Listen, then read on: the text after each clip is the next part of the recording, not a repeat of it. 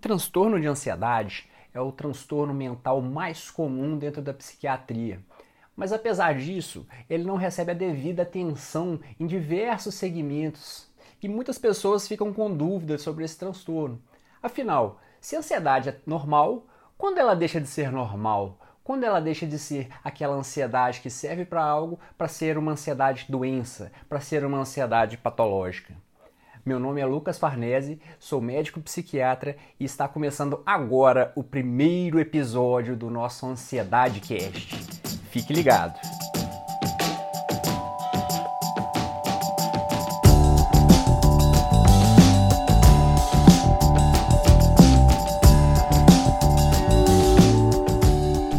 Quais as fronteiras entre elas? Para que elas servem? Para que serve a ansiedade, o medo, a preocupação? Elas devem ter uma finalidade. Afinal, um sentimento presente em todas as pessoas, de todos os povos, em todas as culturas. E ela realmente tem uma função muito importante, que é de nos preparar e nos capacitar para o futuro, de melhorar o nosso desempenho. Imagine você indo fazer uma prova que vai acontecer no dia seguinte e você não estivesse ficando ansioso, e você não estivesse preocupado com essa prova fatalmente você não se prepararia, não é?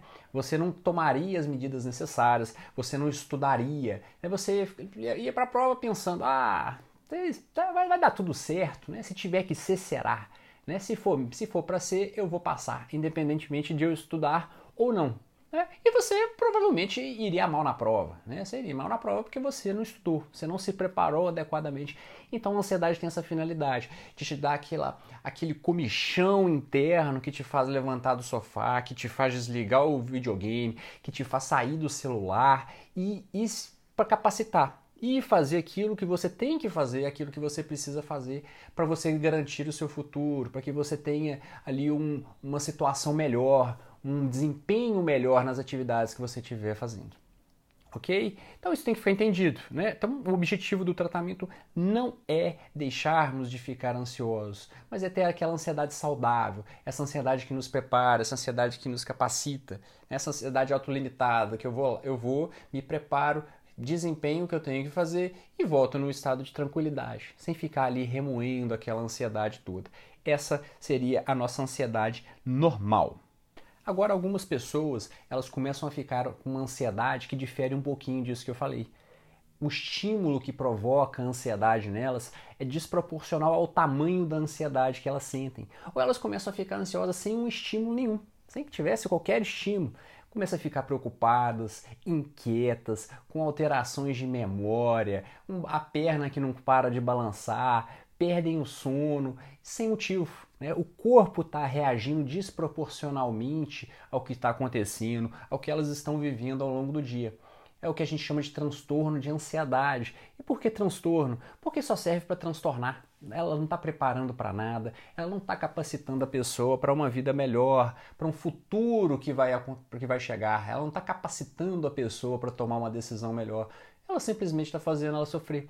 O corpo está reagindo, ela está sentindo ali uma série de reações, como se o corpo tivesse que se preparar para algum perigo, como se o corpo tivesse que se preparar para algum evento futuro, só que não tem nada, não tem nada acontecendo, nada de significativo, nada que justificasse aquela irritação, que justificasse aqueles sintomas, aquela insônia por um período tão prolongado. Né? É uma coisa que dura semanas, é uma coisa que dura meses, é uma coisa que dura anos.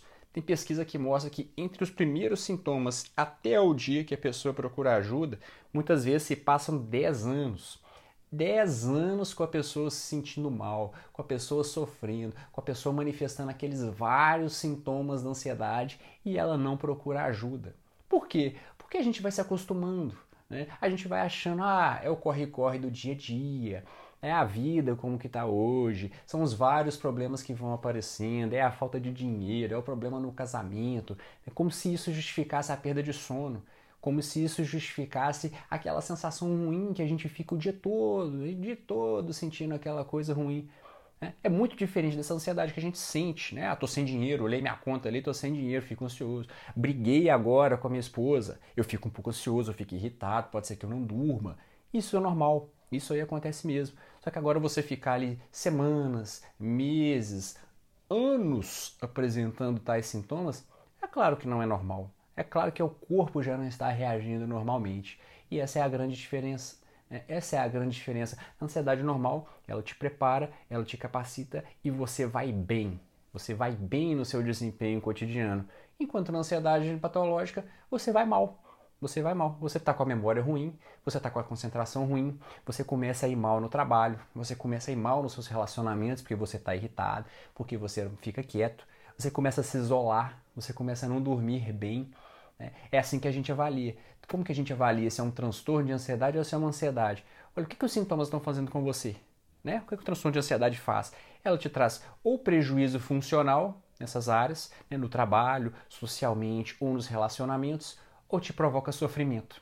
E na maioria das vezes acontece as duas coisas. Te traz tanto prejuízo funcional quanto preju prejudica o seu funcionamento, né? quanto a questão do sofrimento, quanto o prejuízo no seu bem-estar. É isso que ele faz na maioria das vezes. Né? Quer coisa sustentada, uma coisa mantida, uma coisa que dura por um longo período. Essa é a grande diferença. Que as pessoas que nunca sentiram não entendem. As pessoas que nunca sentiram, elas acham que é aquela ansiedade que elas sentem normalmente, mas elas continuam dormindo. É que é aquela ansiedade que é só a gente respirar fundo, que a gente esperar que no outro dia vai estar melhor. É isso que as pessoas precisam entender, que as pessoas precisam compreender sobre os transtornos de ansiedade. Espero que tenha ficado claro, espero que tenha esclarecido muitas dúvidas aí de vocês e nos vemos no próximo episódio. Até lá!